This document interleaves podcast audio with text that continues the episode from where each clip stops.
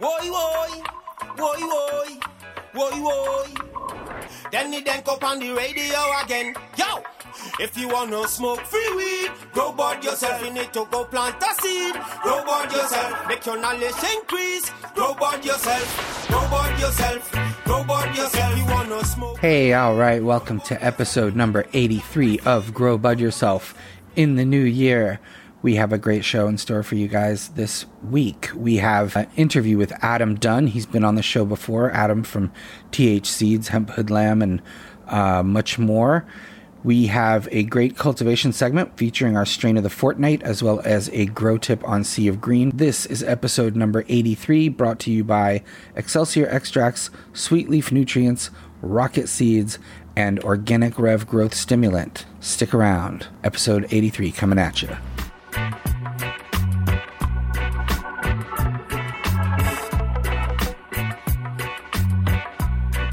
Hey, so if you're looking to grow healthier, faster growing plants and increase your yields, Organic Rev is the answer. Rev is safe to use from seed through harvest, and its active ingredients are 100% naturally occurring. Rev is a growth stimulant, not a nutrient. Simply adding Rev to your current regimen can deliver dramatic results. And because it's not a nutrient, Rev can't burn your plants. Growers turn to Rev to increase fertilizer efficiency, improve their nutrient uptake and the root zone development, stimulate seed germination, reduce transplant shock, and more. On a personal note, I've been using Rev and it works great. My plants absolutely love it and they respond immediately by greening up and looking healthy and strong. And now, our listeners can receive 10% off their first order of Organic Rev with the promo code GBY10. That's good for 10% off your entire purchase at Organic Rev. So head to organicrev.com slash GBY10 and find out what Rev can do for your plants.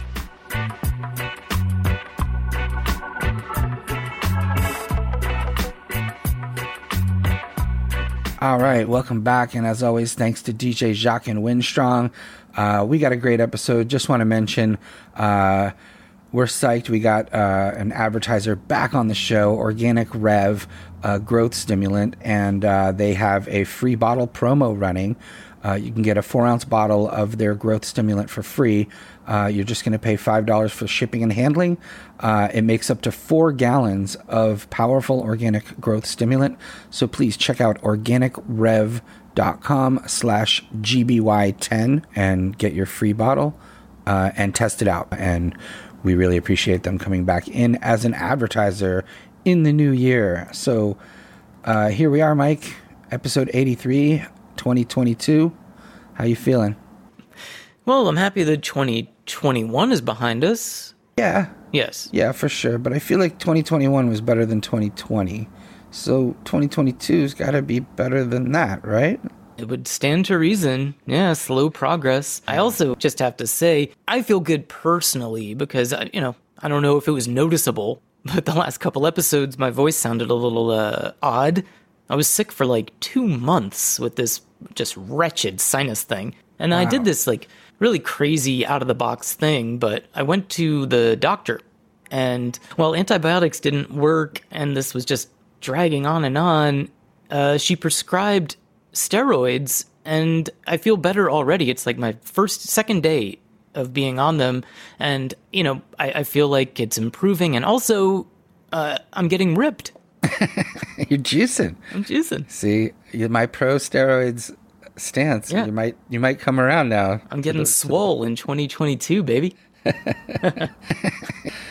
Interesting, interesting. Well, there's been some news, I'm sure, uh, in the past fortnight or so, Hmm. Uh, and hopefully it's good news. But uh, what do you got for us as far as what's what's happening? Yeah, we could stand a little good news, I guess. Um, well, let, the big news. Let's start here with Montana. Um, their legal sales began on January 1st, so on New Year's Day, they kicked off legal sales in Montana. Incredible. Um, yeah. So the program started with 380 dispensaries in 29 counties, and it was announced that they took in a total of $1.5 million over the opening weekend. And now uh, that figure includes both recreational and medical sales because dispensaries there are doing both. But officials estimate that most of the one and a half million came from um, adult use. pot sales. And the reason why this is so interesting is Montana was one of four states, if you remember, that that uh, legalized cannabis on election day in 2020, along with Arizona, New Jersey, and and South Dakota. So um, they actually implemented a retail pot program in just about 13 months. And that's impressive because New Jersey obviously doesn't even have a date for a for a retail sales launch. And as our listeners know, the governor of South Dakota killed the legalization law there. So Arizona was the first to market. They were extremely quick, but now Montana is online. They have their program running, and they they took in one and a half million uh, over opening weekend. Right on. Good for them. Good for Montana, and uh, yeah, some positive news to start the year. You know, and that, that's just in one weekend. Imagine you know that multiplied by a year, and and you know, hopefully we'll see down the road that uh, they're making many, many millions, if not billions.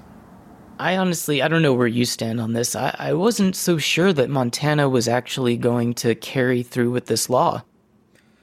Yeah, it's kind of touch and go. It's weird which states, you know, fight back and, and which states wholeheartedly embrace it. I mean, look at Oklahoma. You never would have thought, you know, that they would just take it and run. Uh, and then, of course, yeah, South Dakota, they actually overturn the will of the voters. I, I've, I just, I can't imagine that that's that. There's people that are okay with that. I, I it's crazy, you know. I, it just seems insane that the governor and a couple of legislators can actually say we know better than the the people and the voters. Uh, I don't like that one at all, but uh, you know, here in New York, we got, I guess, the opt-out process ended, so yeah, that's a good thing. Some some some townships and cities uh, opted out, uh, and then of course there's the ones that didn't, and plenty didn't. So I think that's good. Bodes well for us here in New York State and city. Yeah, for sure. Uh, just to wrap up that story, though, that class of 2020, the um, election day 2020 states, it, it, sort of has a little of everything. Big states like, you know, population wise, like New Jersey, and then, you know, smaller, less pot friendly states like South Dakota and Montana. Then you have Arizona. It's an interesting class that sort of runs the gamut. But speaking of cannabis cash, uh, a new report from Marijuana Policy Project uh, just announced that Michigan has taken in $271 million in tax revenue from adult use sales since that program launched in 2019. Uh, people might remember that voters in Michigan legalized cannabis on election day in 2018, and then retail sales launched in December of 2019. So 271 million already in tax revenue. That's great.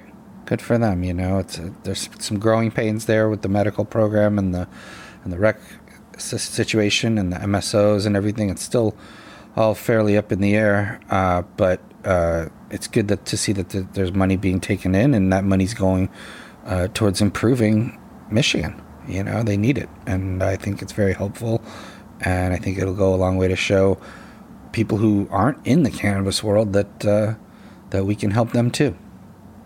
For sure, and it's nice to have some positive news out of Michigan uh, you know, because we were reporting on that uh, that bizarre recall where the the lab was suggesting that that there was some sort of retribution in play with the government. So mm. this is nice. Yes.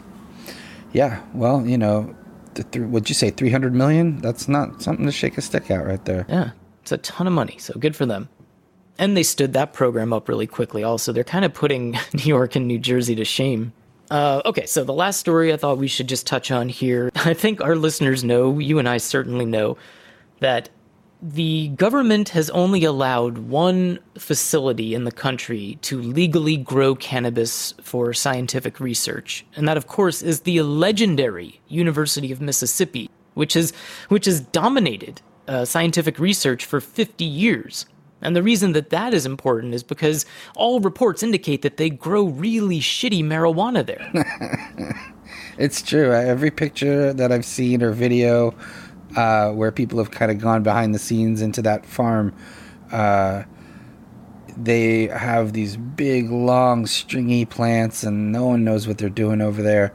Um, I think they're, you know, better off basically with the seizures that you know when they do the testing on stuff that gets seized, right. you know, uh, rather than the stuff that they're growing because the stuff they're growing is just ridiculously swag. And I've seen it when it's been you know dried and and and processed too, where uh, you know those eight patients, including Elvy and uh, uh, several others out there. You're talking about the federal marijuana, uh, medical right? marijuana They get patients. those cans of joints, Right. and you know it's all ground up together. The, the the stems and the leaves and the seeds and whatever flower they manage to produce, but uh, that's a swag factory down there, man. It's real bad, and I, I, you know, they'd never, almost never let anybody in there. I can't imagine what kind of horrors as far as like, you know, pests and stuff. I mean, you're talking about Mississippi, uh, and it's on the campus of the university. And uh, you know, I've, I've actually I've spoken to people who've been there, and yeah, there's no, uh, not a lot of redeeming qualities for what they got going on in there. No so it's a good thing now they're going to have some competition. Well, yeah. The news is that the DEA, which has restricted uh, legal scientific research grows, has now allowed two new companies to legally grow cannabis for scientific research. So it's not just the University of Mississippi anymore. There are now three places. So hopefully uh, that that cannabis quality will improve. maybe maybe uh, these other places will hire someone who actually knows what they're doing and they can actually grow out some decent flower for them to do do their testing with because uh, they should be embarrassed by what they produce at that farm and, and it's probably because they were the only ones. They didn't really have any kind of incentive to improve. And again all the government tests are meant to show you know harms of, of cannabis. So you know the the swaggier the better as far as that goes you know it's Hopefully, now when we say research grade cannabis, it actually uh, has a positive connotation to it as opposed to what Dan described as a stringy, swaggy bullshit cannabis.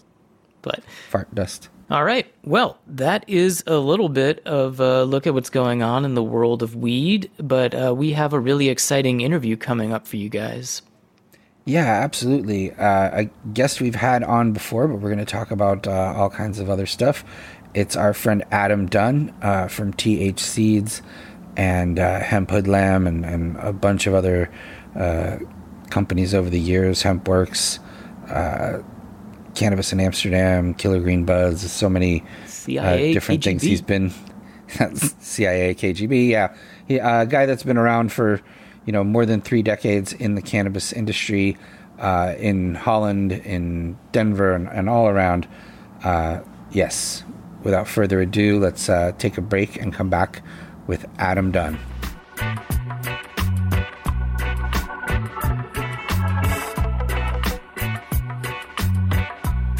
If you're ready to start your own home grow, you're going to need some seeds. Fortunately, our sponsor Rocket Seeds has you covered. You can find seeds for hundreds of high quality cannabis varieties at rocketseeds.com, including many of our strains of the fortnight. Rocket Seeds boasts an incredible inventory of quality tested cannabis seeds. Whether you're looking for feminized, autoflowering, regular, CBD, or fast version seeds, Rocket Seeds has it all. Plus, Rocket Seeds ships internationally and discreetly and provides excellent customer service.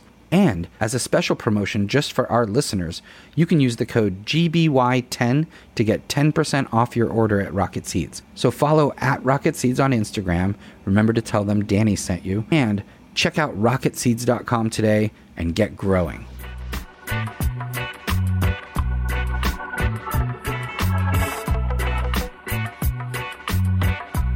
Hey, all right. Welcome back to Grow Bud Yourself. Uh, we have a special guest for you guys this week. He's been on the show before. I've been on his show before. It's a whole incestuous, crazy situation, but uh, here we are. Uh, it's Adam Dunn. Adam, welcome. Hey, Danny, thanks a lot. Yeah, so Love to come on your show.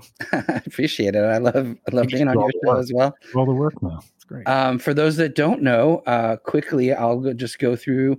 Uh, Adam's been involved with cannabis and hemp for uh, over three decades, uh, having arrived in Holland as a fresh faced young American tourist in 1989 and uh, getting involved in the seed business there and growing and, and uh, eventually founding uh, CIA and KGB, uh, Cannabis in Amsterdam and Killer Green Buds. no, no good. It was no good, bud. Oh, no good buds. no good no bud, good buds. which was a good. No, the, with K. it was yeah, and it was a good statement because everybody would walk in and go, "Dude, there's no good weed around here. I could all get better weed at home." And I'd be like, "No, we we know good weed. You got to talk to us." Right. Come to the right place.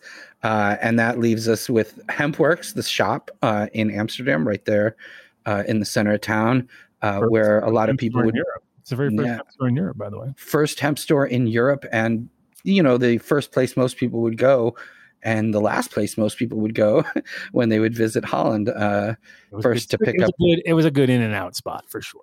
absolutely. You'd get to uh, find out what, uh, what all the great new stuff going on was.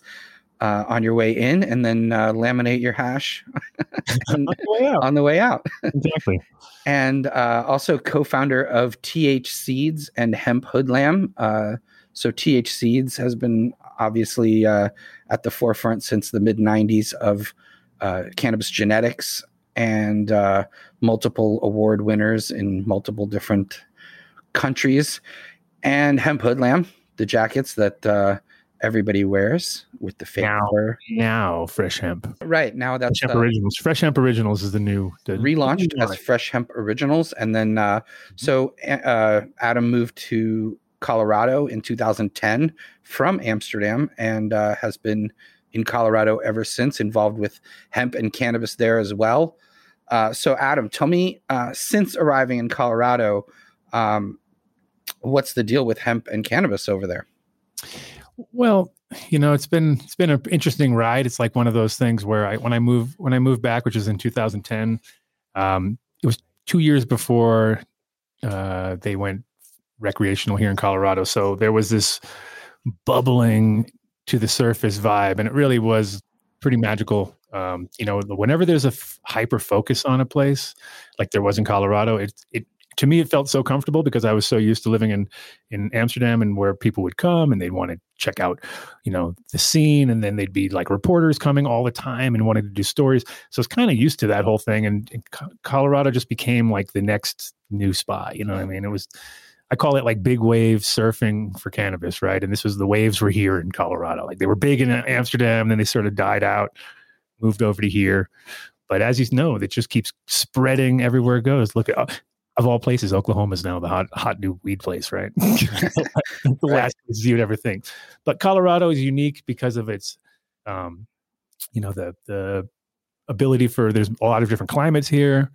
We've got, uh, you know, you've got Western Slope is different than the Front Range.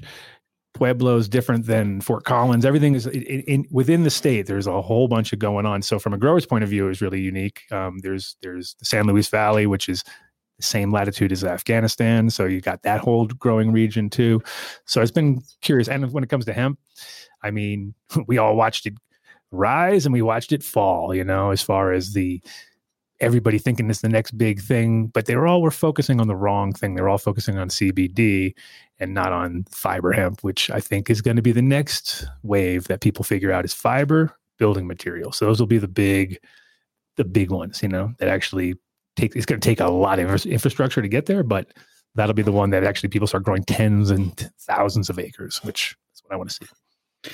Yeah. Now, by fiber, do you mean like cloth fiber? Mm-hmm. Yeah, fiber okay. Fiber building material. The thing about it is it's the least profitable, right? So if you're coming at it from a profit driven point of view, which most people are, the fiber is is really only when you get to the level that you're producing enough that you can can produce that at, at any kind of scale. Um, whereas like, you know, CBD, which is what most people were going for, cannabinoids, CBD, CBG, CBN, all these different cannabinoids, that's what people focused on. So once you do once you have everybody focusing on the same target you're guaranteed to have a uh, a market drop which is what pretty much happened right Right. And now, what are your thoughts on you know other minor cannabinoids? Uh, you know, uh, CBN and and THC, A and V, and things like Mhm. that as sort of a new frontier Yeah. in hemp extraction. it is i mean the cool part about it is we're every time we get to a certain level we feel like we've oh we've we've maxed out you know we're we're at the top of the pinnacle of this and then all of a sudden the next big thing happens because there is you know hundreds of like constituents within the plant that haven't been really pulled out yet. And so I think with the minors, like for instance, CBG was very promising just from a few points of view, like one of them being that it produces uh, or it, it helps um, facilitate bone growth, which I thought was huge. You know what I mean? And you think about aging population and the ability for them to get CBG into their diet and having the, you know, maybe pushing back osteoporosis or, or, or some other conditions. And also the fact that it's, it's, um, you know, people always think of, of cannabinoids as being effective for for uh, you know like individual conditions, but there's some that are just blanket everything. Like CBD is great.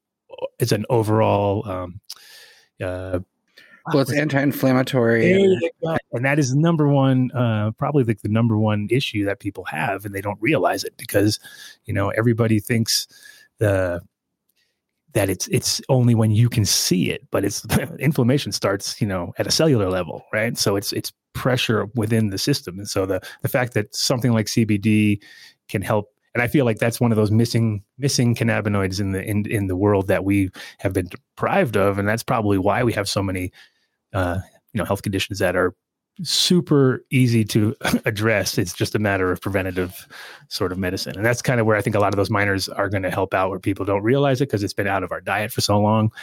Reintroduce that and we may see a huge reduction in, you know, chronic conditions that people feel are are like totally on you know can never ever be addressed but reality is so what i love about cannabis is it's it's literally it hits every fucking bell and whistle you know so yeah, for sure. Um, and as far as building materials, that's an interesting one. And I know, uh, you know, Ben and Alan Dronkers, uh, who actually, I guess, you know, you originally worked with that uh, Funky yeah, Seeds, right? right there, yeah. Uh, and they've been working on that for years with hemp flax.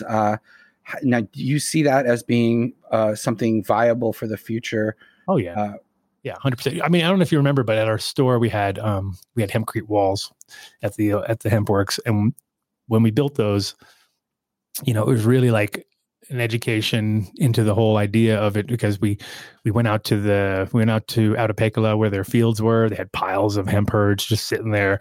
We loaded up a truck, brought them back to the town, started to get you know getting lime and mixing it up and putting creating these uh these hemp walls. And you know at the time we didn't even realize like how amazing this product was. But over years it's like that it got harder and harder. That's what's great about it. It has it has that uh fireproof quality to it. I mean hemp is really interesting just as, as when it comes to the building material side of it all it's the, the, the parts that are the most interesting are the ones that probably the industry hates the most, which is it's super easy to do. You don't need a lot of tools for it. It takes very minimal amount of effort compared to all other building styles because you're basically creating a mold and pouring it into the mold and just packing down and getting the air out of it and then just like letting it dry and take that mold off and move the mold over to the next one. So literally two people could build a whole house on their own with very minimal amount of tools.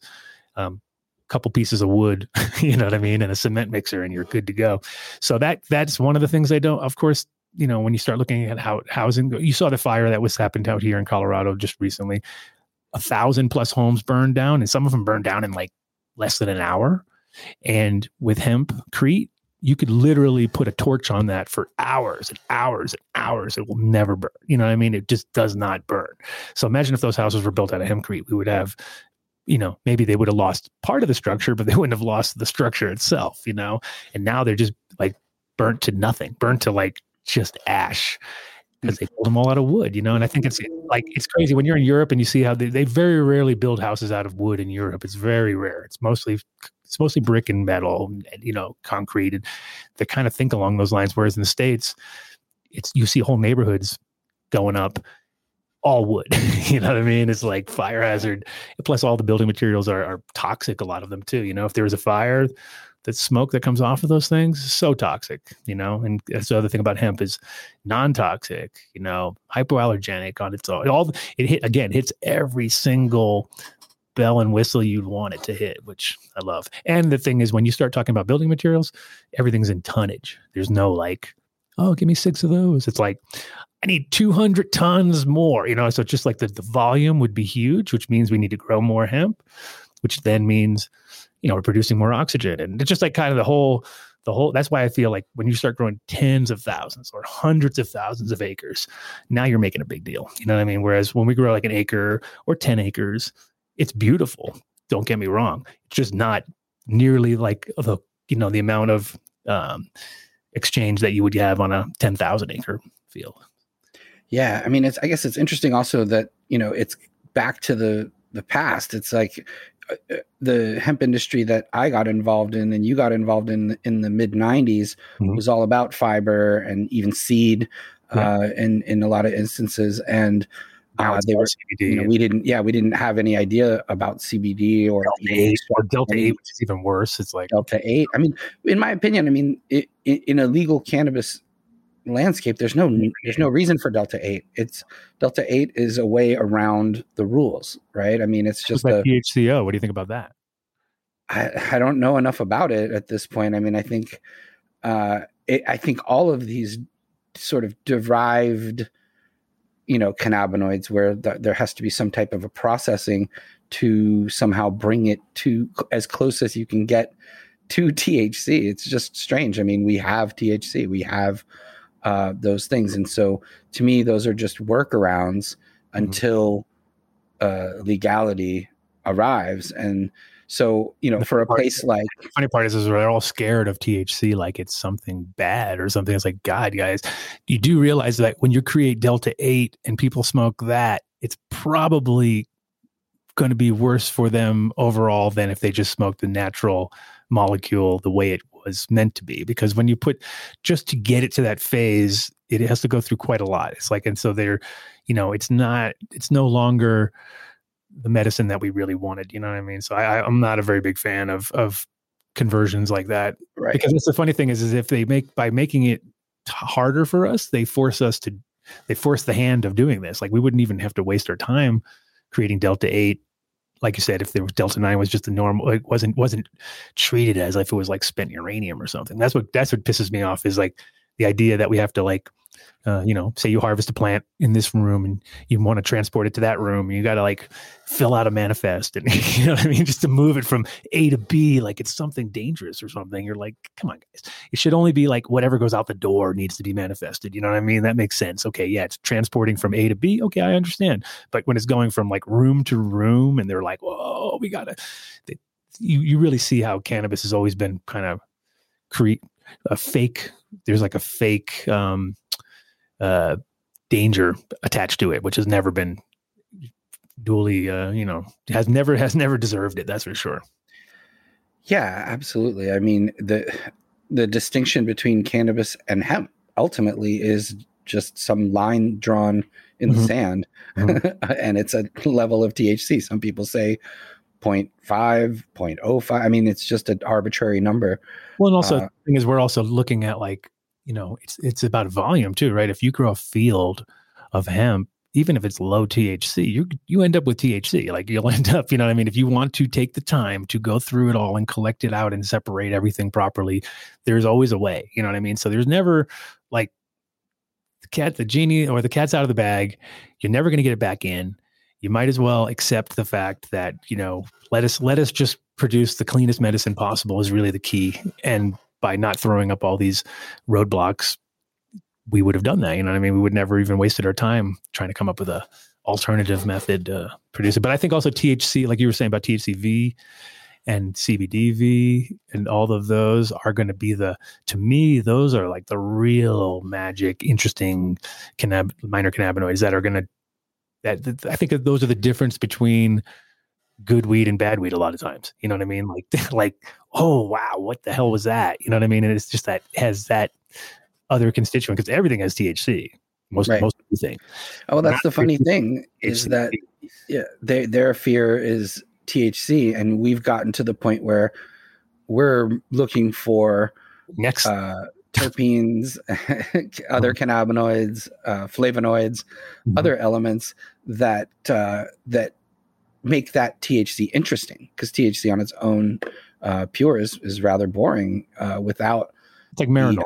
The, right, without the accompaniment of these other uh, things. I think um, Todd McCormick says that Lester Grinspoon said that it's not so much the entourage effect as the ensemble Yeah, yeah. effect. So Right. it's it's Symphony. it's not one star with a bunch of hangers on, Mhm. but an orchestra Sure. uh, performing, and So- so, so- there's a certain amount of THC. So I think I think they're both pretty good descriptions in the sense of kind of have to consider THC to be the big boy in the. sure, the you need room. a certain amount of it, right? I think Yeah. that's the most crucial, whereas all the other ones work with it. But yeah, I get it. I mean, it's.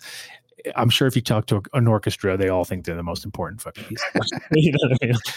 Without Everyone knows it's the triangle, this thing would never work. Everyone knows it's the stand-up bass. Right. But uh, yeah, so uh, also, you know, you you're also the the host of the Adam Dunn show, and you guys recently had a huge milestone, a million views.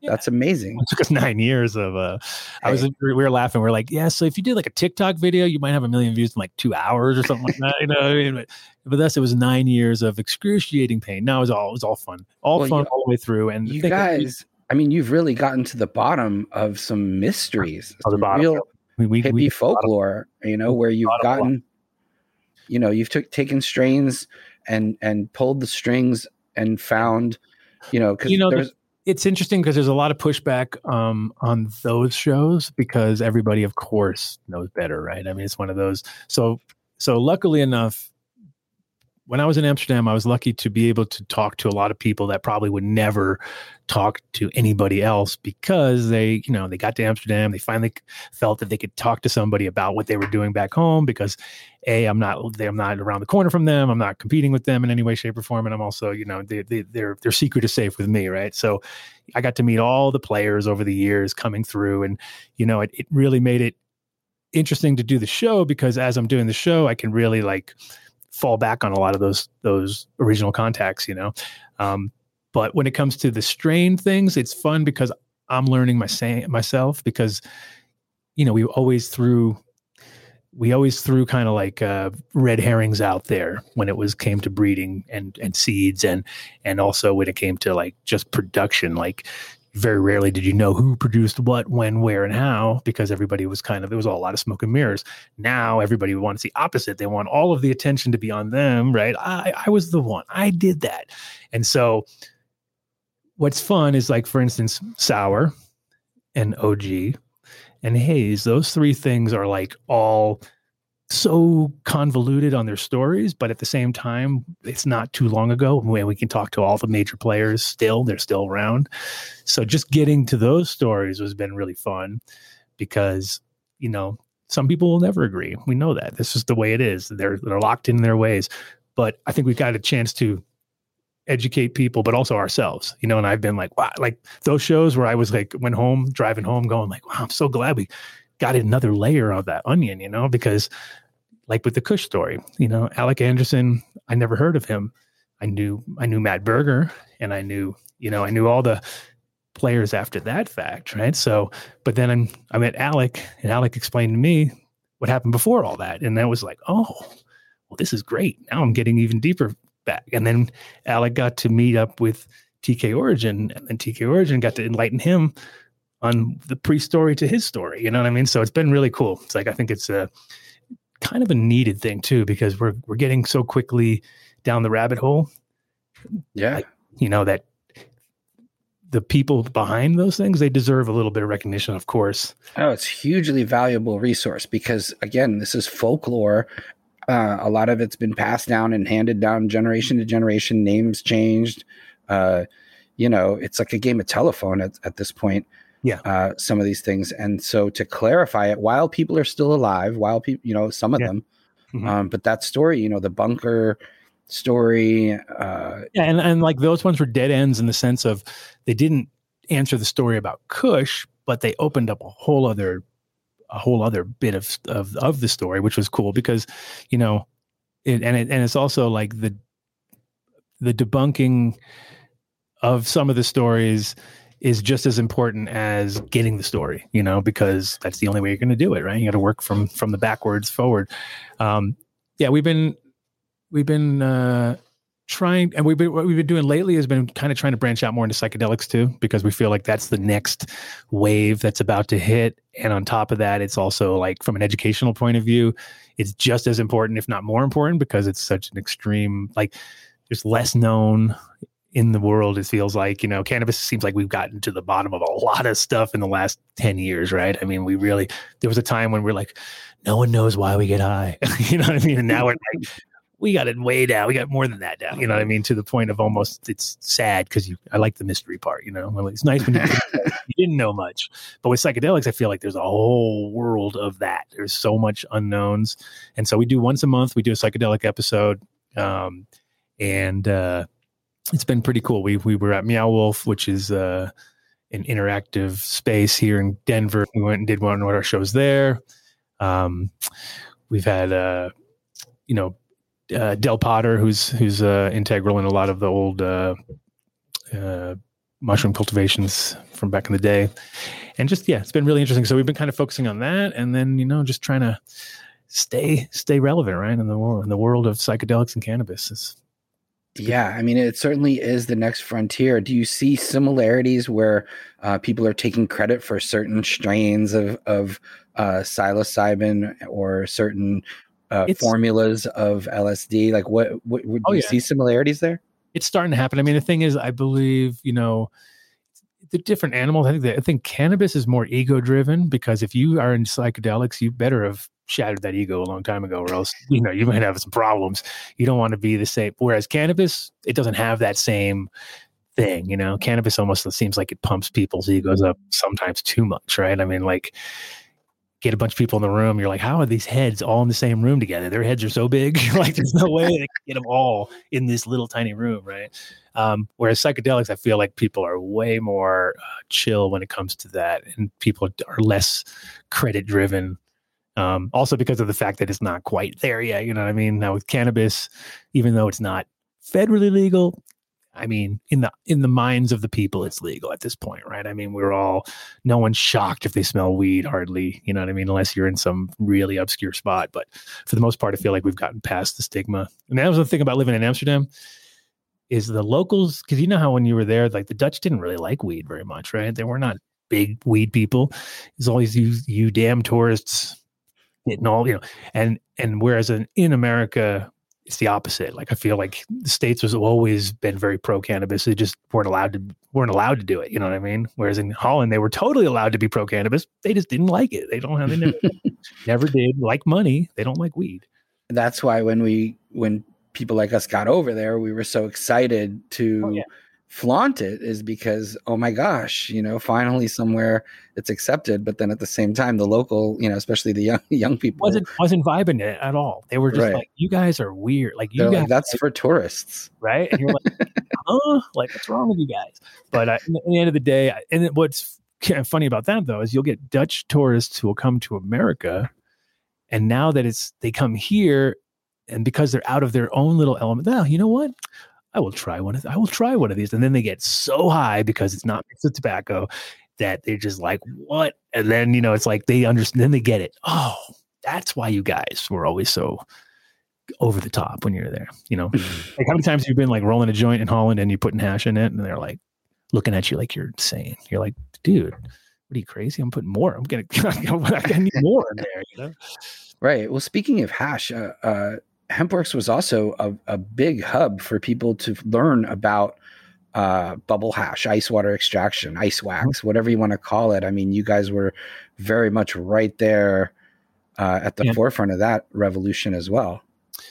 Yeah, I think anybody who's involved with cannabis at a certain moment, if they really like the weed, if they're not, you know, if they're into smoking weed, then you're trying to always trying to figure out how to get the most effect and concentrate it the best. And when I started making, I started making hash around 93 dry sieves, like before, before Mila had her bags and stuff. And it was just like, you know, we were making dry sieve. And there was a time when I was sitting there making hash, thinking to myself, like, I'm probably one of only a, a, handful of people in the world that even, you know, are doing this. And then now it's, it's evolved into a gigantic industry, right? So it's kind of cool to think back to the CIA days when I was, you know, making my little laminates and then I literally had a piece of wood, like I had a railroad tie turned on its side and I had leather punches and I was punching out those little I was making pogs. I was making cannabis pogs out of the hash little, little hash pogs, you know, and I was sitting there like a cobbler, you know, going like I am a hash artist. I'm an artist, you know, and I, I like coined the phrase in my mind, like I'm an artist, hash artist, and then now it's a thing, you know what I mean? And now it's like, what? The thing that I was joking about is now a thing.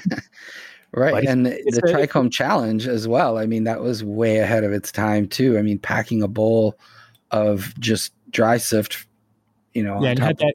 It had that like, you know how you know how when you when you smoke dry sift just heads, it's so expansive, right? It's like it, and you don't really feel it going in. It's after it's in your lungs and it explodes, right? So, I always loved watching people explode. so I'd be like, yeah, here, let me. Let's, it's just a tenth of a gram. You gotta. The key to the whole the trichome challenge was you had as much time in the world as you wanted to to get the smoke to the top of that bong, right? But once you inhaled it, you had to hold like that was it. It was a one shot deal. So you could like take your time and get it all up there, fill that whole chamber. Then to give yourself a second, take a deep, you know, exhale, then take it in. And then we had a um, we had rules, which makes you know once you're once you got rules of smoking, you know it's getting serious, right? So then it was a, a 10 second hold. So you had to hold it for 10 seconds, kind of like weightlifting almost. It was like, oh, hold it 10 seconds. And then after 10 seconds, you could exhale, but then you had to retain your composure for the remainder of a minute. So 50 seconds, no drooling, no snots, no coughing, no nothing. And so no bodily fluids could leave your body, pretty much, is the way we looked at it. And uh, we were videotaping the whole thing so we could go back and replay and do slow motion and get in the and also we get the sweats. Like i usually like to zoom in and get the sweats because you after that hit you'd see the sweat kick in. That was great. Anyway we had we had hours and hours and hours and hours of tapes. Unfortunately we had a fire. Ah, fucking lost all those tapes. We had woody willie we had all the players. Oh, I think I remember being filmed for it, and, and, Oh, and I don't think I passed the challenge either. So you, you've got you got some blackmail material there. There. we had Uh, some you guys also pioneered the uh, the uh, the leaf blower leaf blower technology, uh, packing you know like a pound of weed into a leaf blower and just like noticed- I destroying the whole noticed- room. Um, yeah, you know, it, the the leaf blower was also like literally a um, you know, every year. For the thing I loved about the Cannabis Cup coming to Amsterdam every year, once a year, was that we had a whole year to think of the next one. You know what I mean? Whereas once, like once it hit, the, once they had to start having cups in the states, it was like, oh, the Cali Cup, then there's Colorado Cup, then there's the Oregon Cup, then there's you know, so you kind of lost that ability to to give yourself that whole year of thought, right? And so that so like the day after the cup, I would think, oh, let's see what we can do for next year. And so I had an idea um, to make this to basically take a because you know everybody had those electric pipes back in the day, and I always thought they were cool. But I was like looking at this leaf blower, going, well, that's just a big version of that, right? So we could do that. So I had a, a ceramic bowl made. Um, I had a guy. I went to this ceramic guy and I told him what I wanted, and basically made like a giant chillum with a built-in screens, kind of at the bottom, so I could replace. I could stick them into the tube, and and then I could take them out and have two or three of them ready to go.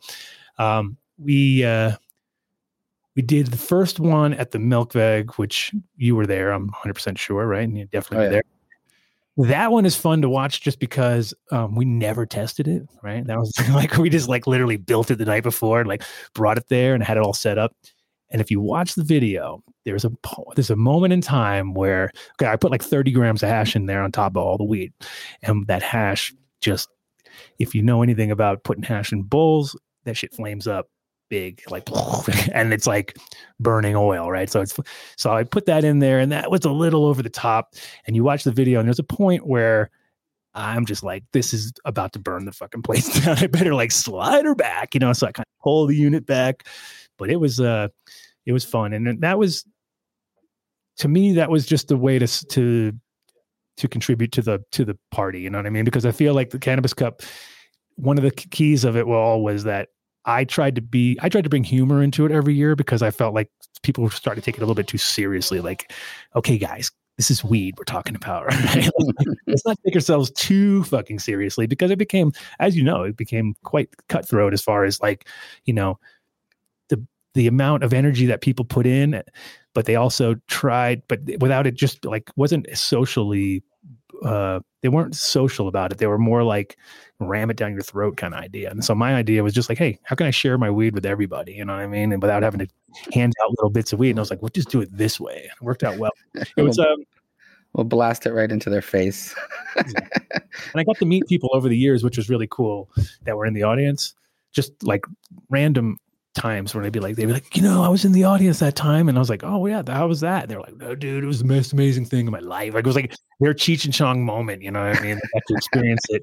And the video that's online, just to show you how unprepared we were, we didn't have anybody filming. We didn't even think about it. We're the film that's online is just from somebody randomly in the in the audience. Wow. So that made it even more cool. Like imagine if because we were just so lame about documenting what we were doing, even though we were doing all sorts of crazy shit. But you know, the the, the leaf blower kind of evolved.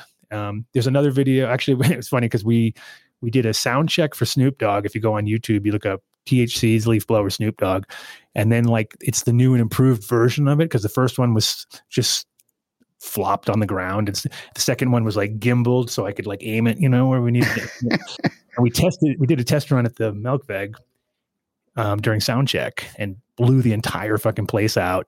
Management came down. We're like, there's smoke up in our offices, three floors up, you know. so we didn't get to, and they were like, you can't do this. We're like, why? Snoop Dogg. I mean, of course we could do this, right? And they're like, no, this is an all ages show. if you guys do this, we will be in so much trouble. And I was just like, shit, we missed the opportunity, but it would have been fun.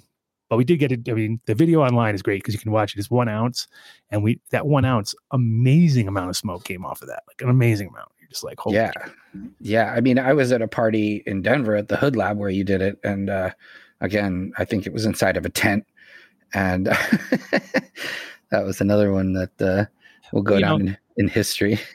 I, I remember actually um, the the year that we weren't allowed to have weed at the Melkweg, and you guys had it ready to go. And I just remember running around like begging people, please, please don't do the weed blower, please.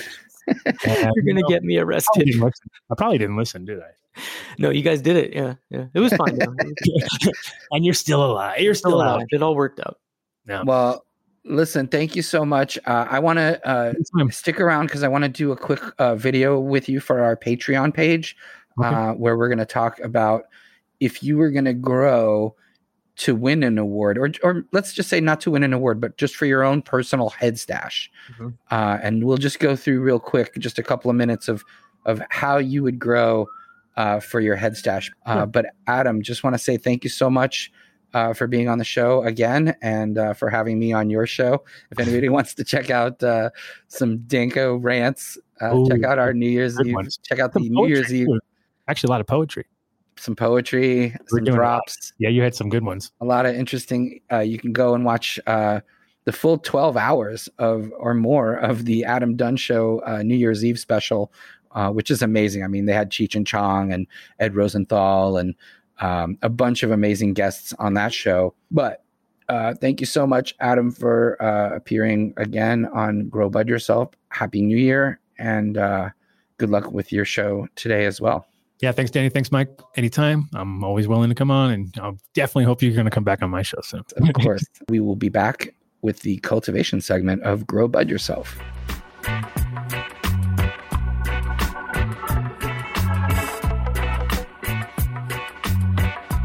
If you're a grower or you're thinking about starting your first crop, then you need to know about Sweet Leaf plant nutrients. Sweet Leaf has an incredible line of organic fertilizers and, of course, their legacy line that includes organic and some synthetic fertilizers. Check them out at sweetleaf.com.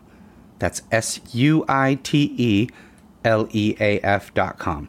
The code DANKO15 gets you 15% off everything at Sweetleaf. That's 15% off their signature line of nutrients as well as essentials like complete indoor hydroponic grow tent kits and grow lights, plus awesome apparel, backpacks, and much more.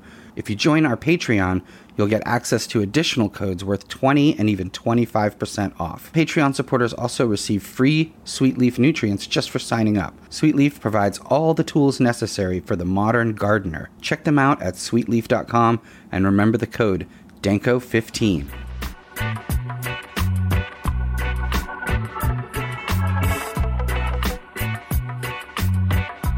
All right, welcome back, and uh, thank you to Adam Dunn uh, for the enlightening interview and chat.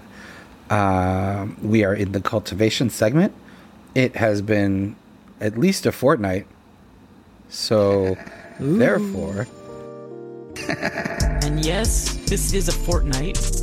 And yes, this is a fortnight. Strain of the fortnight. What do you got for us? Uh, what do you got for us this week? Strain of the fortnight. Strain of the fortnight.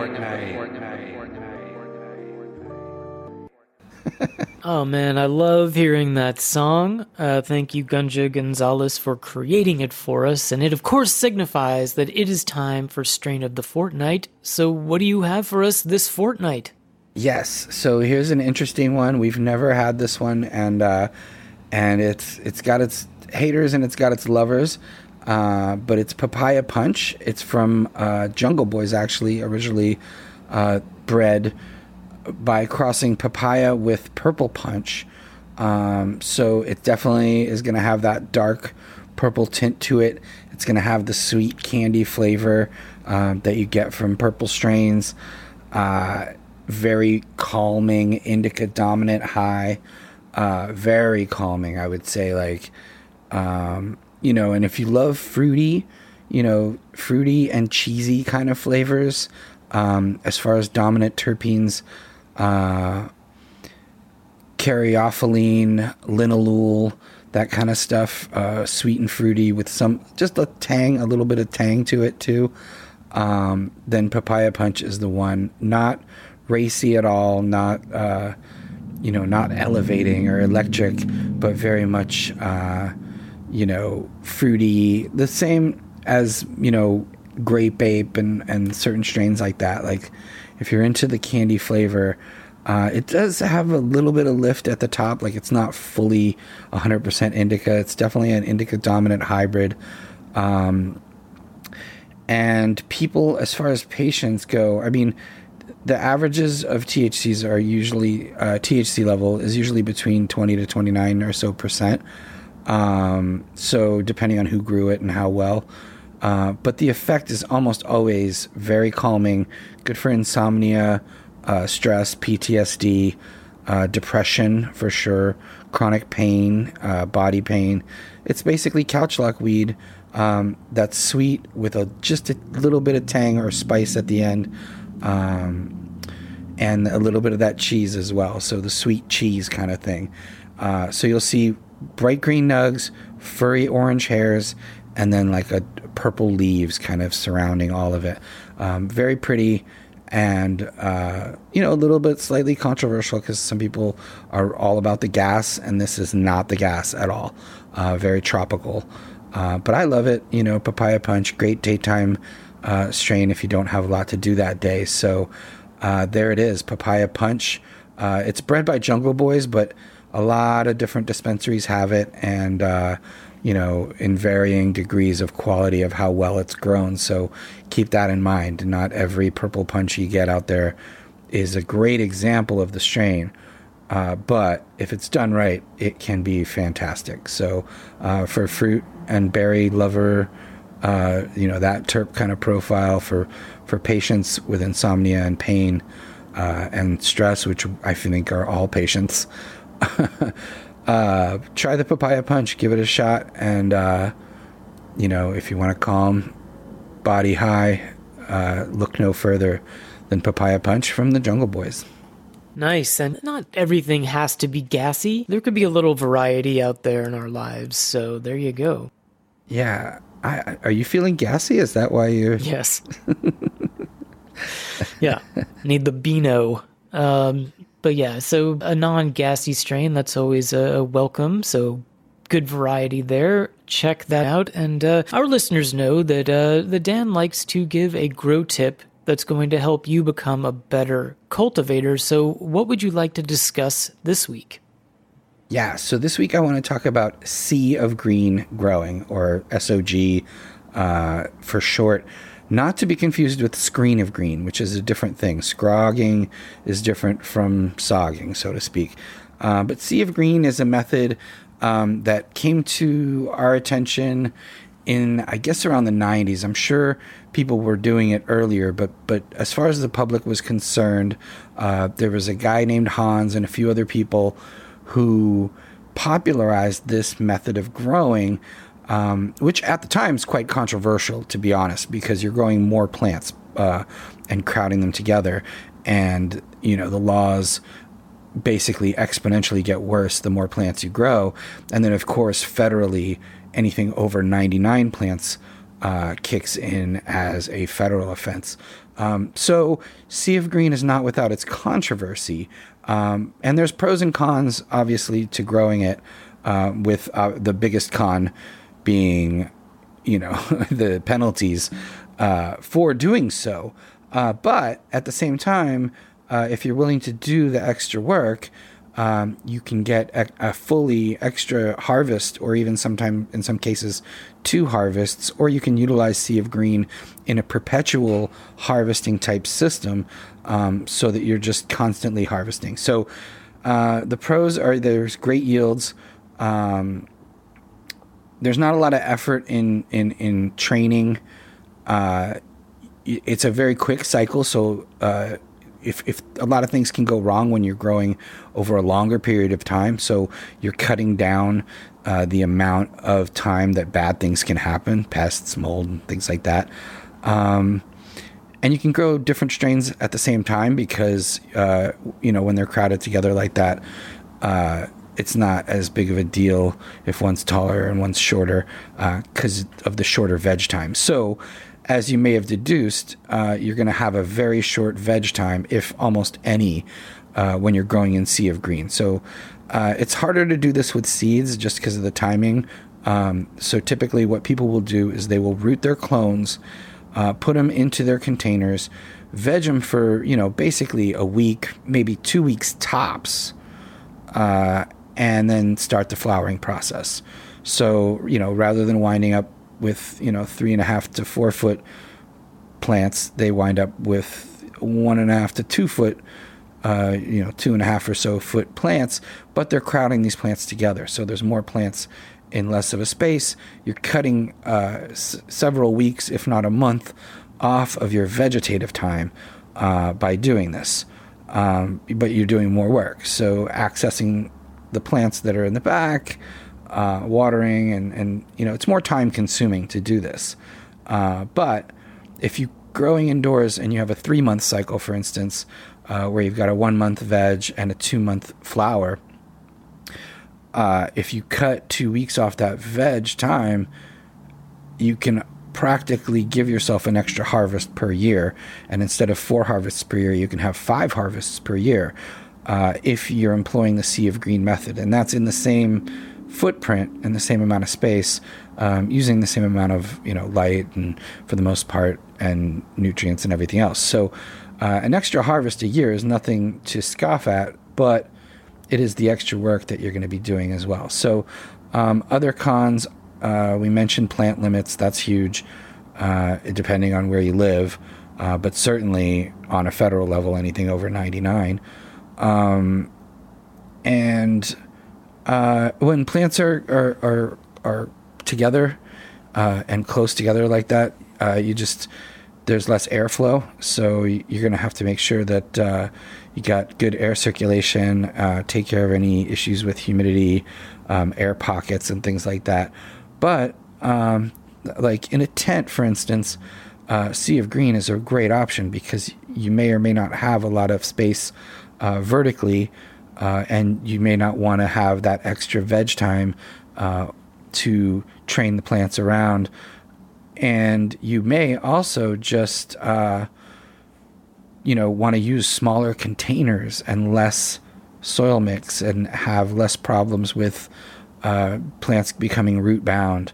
So um, there are benefits to Sea of Green, and uh, particularly for home growers, I think uh, you know it's something to consider rather than growing one or two plants in your four by four tent. Uh, you can grow, let's say, nine or, or twelve plants, uh, and shorten that veg time, shorten the amount of time that something can go wrong, and then at the same time harvest quicker uh, and get those five harvests a year instead of four.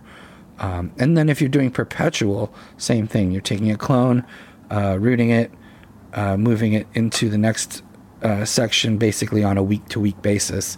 Uh, and you really don't have much time to veg uh, in a perpetual system. You're really just uh, you know, and that's another benefit too, because you're using less nutrient. Uh, you almost don't have to buy a lot of vegging nutrients. You're really going to be using almost entirely flowering nutrient for most of the grow. So um, that is my take on Sea of Green. Uh, shout out to all the pioneers who, you know, uh, pioneered the method. Uh, I'm certainly not claiming any credit. Uh, I learned about it from the D- DVDs and the articles back in the day. Uh, and, you know, it was definitely more risky back then, a lot le- less risky now. And then also, if you put it on a smaller scale, uh, like most of us in a tent, um, then, you know, you really don't have to worry about it. You're just considering the extra work. So that is my take on Sea of Green. And uh, there you have it. All right, there we have it. Sea of Green Growing. That is the grow tip here for episode 83. And uh, it is that time now where we take some questions from our loyal listeners. If you have a question that you would like answered on the show, uh, get in touch with us. You could email us. Uh, that is info at growbudyourself.com. What do you say we jump right in? Let's take some questions. All right, great. So let's start with D Man. And he writes, uh, Hey guys, I'm still digging your show after many years of growing. I have a couple questions for you. Uh, first, when it comes to growing outdoors, do organic fertilizers and other nutrients by well known companies create the same end results? I've been told that higher price newts are processed differently and are more refined so plants can absorb them and respond quicker with better results. Also, will using different additives produce more trichomes and denser buds? So why don't we take that question and then come back for his uh, his second one?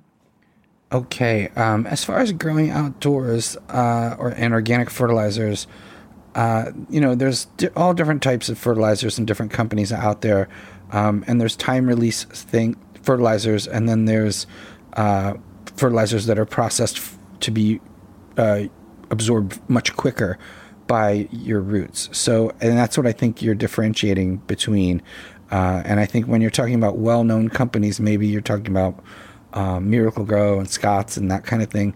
Uh, a lot of those products are not cannabis specific, and they're very much across a broad spectrum of uh, nutrients. So there's nitrogen, there's phosphorus, there's potassium, but not necessarily in the uh, ratios that are best for cannabis. And also at the same time, you know, they do have organic products, but what can be certified as organic these days um, isn't necessarily all that great. Uh, so the higher priced nutrients that are processed uh, differently and more refined, um, in the end, you know, they're probably going to end up being better, uh, uh more earth friendly, uh, and so you know, ultimately, if you're growing outdoors, at the end of the day, you want to have it so you're adding as as little nutrient as possible. You want a living soil. You want to have uh, worms and, and, and beneficial bugs and bacteria and and uh, mycelium and all of that happening within your organic uh, soil, beyond organic living soil, and uh, using less and less inputs over time. Just adding organic material, compost, um, things like that on top. Um, so, you know, the what what you're really looking for when you're growing outdoors is is not using a lot of nutrients at all not having to use any inputs, uh, and and only sort of dealing with that when you're when you have some type of a deficiency. So improving the soil is the end goal. As far as different additives uh, to produce more trichomes and denser buds. I mean, there's lots of things, including you know PGRs, which we've talked about on the show, plant growth regulators, um, that are you know both synthetic and natural. Uh, they you know there's pros and cons. Obviously, natural ones like kelp are are great. Uh, chemical ones that are used for things like poinsettias um, to keep them nice and short and stocky. That those don't belong in cannabis, and that's not for a consumable product. That's for uh, ornamental flowers. Uh, so you know, there's that's something to consider. If you get if your plants are getting enough sun and and fresh air and nutrients and water, uh, then they they will grow nice and dense if you've got the right genetics. Uh, and dense isn't necessarily always the best thing, anyways, these days. I mean, uh, a nice uh, sativa might not be super dense, but can can be an amazing plant, and especially grown outdoors. So, I would say, uh, you know, try to use as little nutrient and additives as possible at the end of the day when growing outdoors and trying to be organic. And of course, always flush. Um, Yes, whether it's organic or not, definitely flush. uh, You know, the last week or two at least. All right, and he has uh, one more question here, and uh, you know, you, I think people might know. If they don't, I'll tell them. You, you have probably judged more uh, cannabis cups than any other person. You have a, a pretty long and storied history of being a, a judge of of cannabis and cannabis products. So he comes to the right person with this question when he writes, "When judging, generally speaking." Can you tell how good the quality of the product is by visually seeing the trichomes, structure, color, smell, and uh, and other things? So, what would you say there to D Man? Yeah, it sounds like what he's asking is if you can tell if you can judge the the flower without actually smoking it. Um, and the truth is, that's part of the judging process. So, um, you know, I would say there's two distinct parts of the process broken down into different uh, sections. And the first is, you know, basically pre-smoke, and the second is post-smoke or during and post. So pre-smoke, you you look at the flower and you got to be in, have nice light. Um, use a loupe if you can. Get in there. Um, take a look at the trichomes. Take a look to make sure there's no bug damage. There's no uh, burnt leaf tips. Uh, make sure the trichomes are intact. They're not premature. Uh, they're not uh, overripe. Uh, that they're not all broken off. You know, meaning maybe this bud was tumbled for hash before you, got it. Um, take a look at the uh, the bud structure, uh, the smell. You know, you want to basically be able to cr- crush it a little with your finger and smell a nice, you know, aroma that's released there.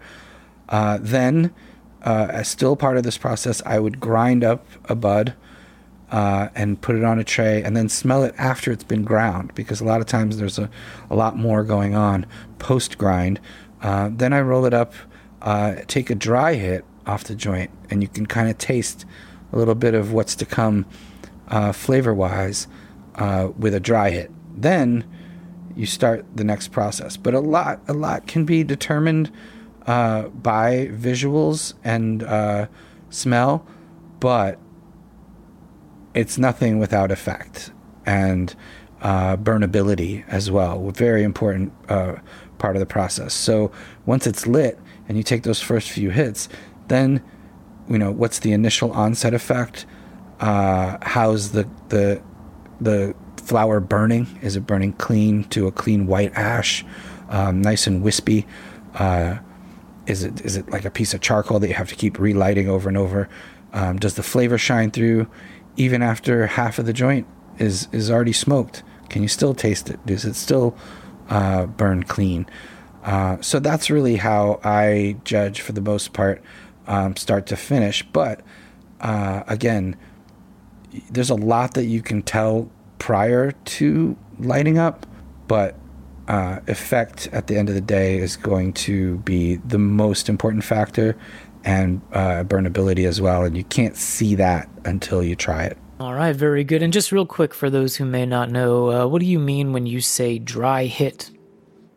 Oh, uh, without lighting the joint, just take uh, breathe through the joint like you're taking a hit of it, uh, and you can kind of get an idea uh, of the taste. It's you know just a dry hit, uh, and that gives you an idea before you light it, and then when you light it, you'll get the the true flavor of you know the burnt combusted smoke. All right. Thank you, D Man. We appreciate it. Let's uh, hop over to Patreon, take a couple questions there. Uh, first one, maybe more of a comment, but it's helpful. It comes from Donna. She writes I had a medium sized spider mite problem. The product I used solved the problem in a few days with no recurrence. It's called Mammoth CannControl, uh, C A N N Control. The active ingredients are corn oil and thyme oil. It's been a month, and so far, so good. A little leaf burn, but consider the alternative. Uh, you may get sick of hearing this, but the work you do is fantastic. So that comes from Donna. Eh, That's great. Thank you, Donna. I appreciate that. Uh, it's a wonderful tip. Um, certainly, like you said, uh, a little bit of leaf burn is a small price to pay for eradicating a spider mite problem. Again, it's only been a month, you said, so you're definitely going to have to keep an eye on things uh, and make sure you don't get a recurrence because those uh, those little things are very persistent and it only takes a few uh, to restart their army. So uh, keep looking. You know, the underside of the leaves is where to look. Uh, and you know, if you start seeing those little dots, little yellow dots on the top of the leaves, uh, you know they're under the leaves. And if you're seeing webs, uh, you then you haven't been looking close enough, uh, often enough. So yeah, thank you for the tip, Donna, and uh, keep up the great work. And thanks for the kind words as well and the support. Goddamn spider mites. Um, all right, so we're running a little long, but let's squeeze one more in from Patreon. This comes from Admiral Fondle, which, you know. Okay. Uh, he writes, Hey guys, thanks for all the goodies. He's referring to uh, the stuff he got for joining Patreon. I felt like a kid on Christmas opening all the stuff you sent. Uh, I'm almost caught up on the show, but I have a question I was wondering if Danny had any insight on. My current grow is going to be all organic, and I'm looking at trying to make some clones when I top my plants. I've heard and read about using aloe vera as a cloning agent, but I haven't had any success in finding anyone who has attempted this personally. Do you have any experience with using aloe, or do you have any insight about it in general? So, what would you say to Admiral Fondle? Yes, uh, thank you for the question. Thanks for the kind words about uh, the goodies.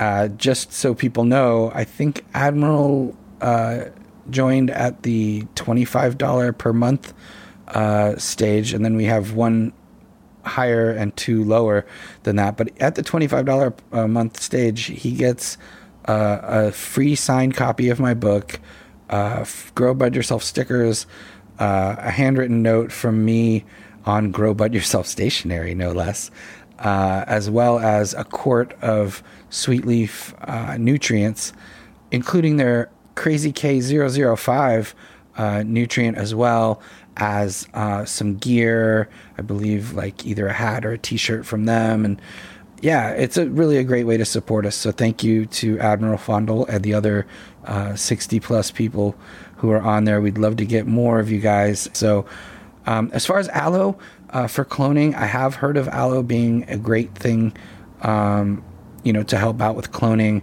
Uh, I've never personally used aloe for that. I also know that uh, willow uh, is a big one, like weeping willow. Uh, if you take the you know branches of weeping willow and soak them in water, uh, you know, cut them off the tree, obviously, and then soak them uh, in water. There's a, a helpful rooting hormone in there, but for me, honestly, when I'm cloning, I just want to just buy a product, uh, dip it, and know that not only is it going to have the uh, the rooting hormone, but also the fungus uh, fungicide that helps basically that cut end stay alive before the roots pop out. A lot of what happens with cloning is um, the hormone could be there, and it could be basically working on inducing rooting, but at the same time, without the fungicide protecting that cut end of the root uh, of the clone, uh, the cutting, then basically the the cut end rots and that whole part that's kind of moist all the time rots and you get dead clones because uh, they had the they had the rooting hormone but they didn't have the fungicide um, that uh, keeps them alive until the roots pop out. Uh, so for me you know 20 30 bucks for some Olivia's or some some cloning gel of any kind uh, or some powder even it's worth every penny because I know I'm getting the uh, hormone and the fungal protection as well. Uh, so that's just me. I'm lazy. I don't want to mess around with aloe and and and, and branches of uh, of willow when I know I can just uh, I can rely on a decent cloning uh, powder or gel. I like the gel personally better than the powder. All right, so you're not gonna go out there hunting down weeping willow trees to uh to get their branches for the cloning agent, but but it is an interesting question. So thank you for reaching out with it, uh, Admiral. And thank you to everybody who wrote in this week. Uh, if you have a question you would like answered on the show, get in touch with us. Uh, you could reach us, of course, by email, and that is info at growbudyourself.com. Uh, what do you say we take a little break, come back, and then wrap this up? Let's do it.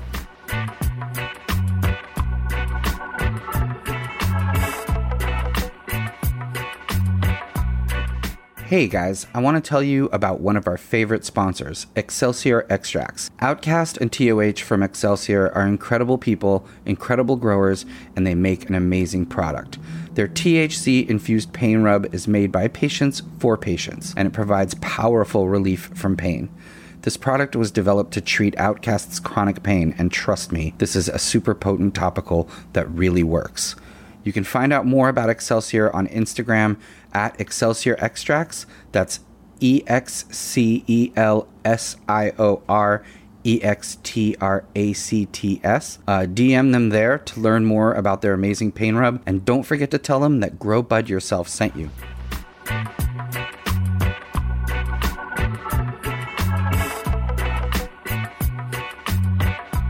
Hey, y'all. It is episode 83. This is the wrap. I want to thank Adam Dunn for being our guest on the show. I uh, want to thank our sponsors Excelsior Extracts, THC infused pain relief rub, uh, Sweet Leaf Nutrients. Use that code DANKO15 for 15% off. Rocket Seeds, GBY10 for 10% off at rocketseeds.com. Follow them on Instagram as well, rocket underscore seeds.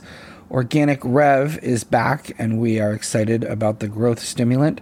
The code there is GBY10 for 10% off to rev up your grow room. And our affiliate uh, program with Vapor.com is going on still. Grow Bud Yourself 20 for 20% off everything site wide at Vapor.com. I uh, want to thank all the Patreon supporters, all the listeners who uh, who have been sending us messages and questions and all of you guys out there who uh, who you know download the show and listen to us and support us. Uh, go to patreon.com slash Danny Danko to check out all the stuff you can get for supporting us. Uh, check that out. And uh, yeah, it's a new year. Uh, now's the time to start getting ready for any kind of outdoor situation you're going to be doing. And uh, if you're indoors, uh, keep that cool air flowing and uh, keep on growing. We'll be back next week with 84. Put 83 in the books.